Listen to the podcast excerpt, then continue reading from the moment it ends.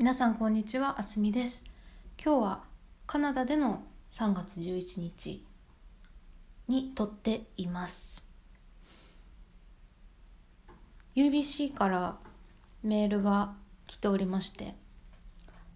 3月11日去年のこの日に WHO が COVID-19 パンデミックの起きてるよっていう宣言をしたそうででそれに付随して今日はキャンパスで観光の場所で有名なバラ園があるんですけどその前に立ってるカナダ国旗が半旗になっています。日本人にとってはやっぱり3月11日っていうと10年前の日がすごく大きいなっていうのは思っていてで自分のブログにもちょっと振り返りの記事を書かせていただきました。でこちらの方ではまあ、それに近い内容を話そうかなっていうふうに思うんですが自分の学者まあ学者っていうとあれだけどリサーチャーとか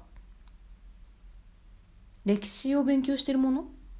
としての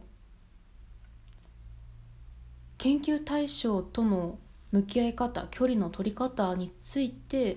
ちょっとお話をしたいなっていうふうに今日は思います。というのも私が研究してる内容っていうのは美術史の日系カナダ人の方々の記憶っていうもの。でそれがどのように2世代3世代後の現代の日系の芸術家の方々がインスタレーションだったりアート作品でまあ、人々にその記憶を伝えようとしているかっていうことについて大まかに言うとそういう内容で今修士論文を書いています。で特に日本の地震と福島で起きたことまあそれだけじゃないんですけど海外で言うとよくやっぱり福島っていう言葉が一人歩きしている感覚はちょっとあって。でそれの体験っていうのは本当にまあもちろん広島とか長崎で起きたことそれによって冷戦時代に核実験がロシアとアメリカで競争するように行われていったことへの社会全体の人々の恐怖とかトラウマとかそれによって影響されたっていう心の状態っていうのはいろいろ話されてはいると思うんですがやっぱり震災のことってなると誰がその記憶を語る権利があって語る権利がないのかっていうところですごく自分がうん躊躇してる部分があるんですよね。でそれをどういう時に感じたかっていうと今自分が取ってるクラスでまた2週間後にプレゼンをしないといけないんですけどそのプレゼンで話す内容の1個がアメリカ人の学者さんが書いた社会人類学系の内容で日本社会についてのある程度の批判というか社会的孤独に関するお話を自分が震災があった時に日本にいたっていう外国人としてのその時の体験の孤独っていうのに少しつなげて本を書かれたっていう学者さん。でその文献に対してまあ要約をして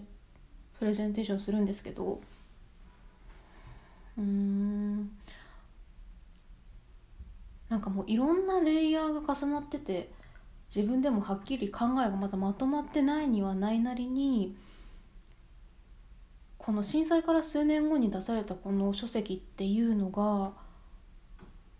どれだけ今でも有効なんだろうって考えてしまうんですよね。その本が出された後にトランプが当選してで今コロナになってて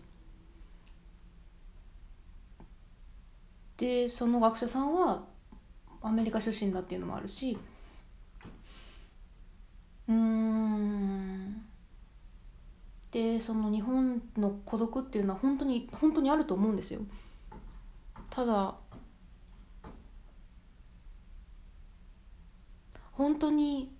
日本の社会とアメリカの社会っていうのを二極化して考えてそこになんか他者が分析をして話していいのかっていうそのエシックスの挑戦するチャレンジングなところ難しいところとかをすごく自分自身が日本人としては考えてしまうんですね。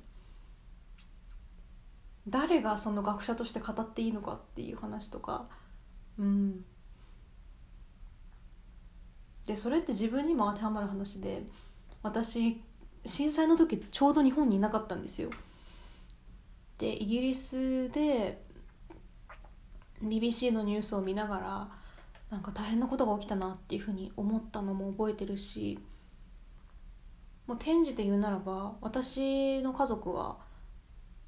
日系人としてのヘリテージではなくて普通に日本でずっといる家族の家系なので戦争中の日系人の体験っていうのをじゃあ日本人が研究して発表する意味とかその人たちの立ち位置ってどうやって理解されたらいいんだろうみたいな話ってやっぱりよく出てくるんですよね。うんまあ特にはっきりした答えはないしいろんな答えがあっていい話ではあると思うんですが難しいなと思いますそのエシックスの倫理的な部分っていうのをなるべく踏み外さないようにするのと忠実でありたいと思うことに反面して誰が何を語る権利があって何を語らない権利があるのかっていう部分のいろんな入れ子構造になっててちょっとそれを考えながら今日は論文を書いたりブログを書いたりいろいろしていました。っていう感じです。これもねまた考えがまとまったらお話できたらいいなっていうふうには思ってます。うん。これぞなんかあれですよね。考えてないけど喋りながら考えるっていう典型な感じがしますがとにかく一番にお伝えしたいことは今日も美味しいご飯を食べて安心できる場所で過ごせるっていう人々が一人でも多いといいなっていうふうには思ってますでは皆さん今週もいい1週間にしていきましょうではまた。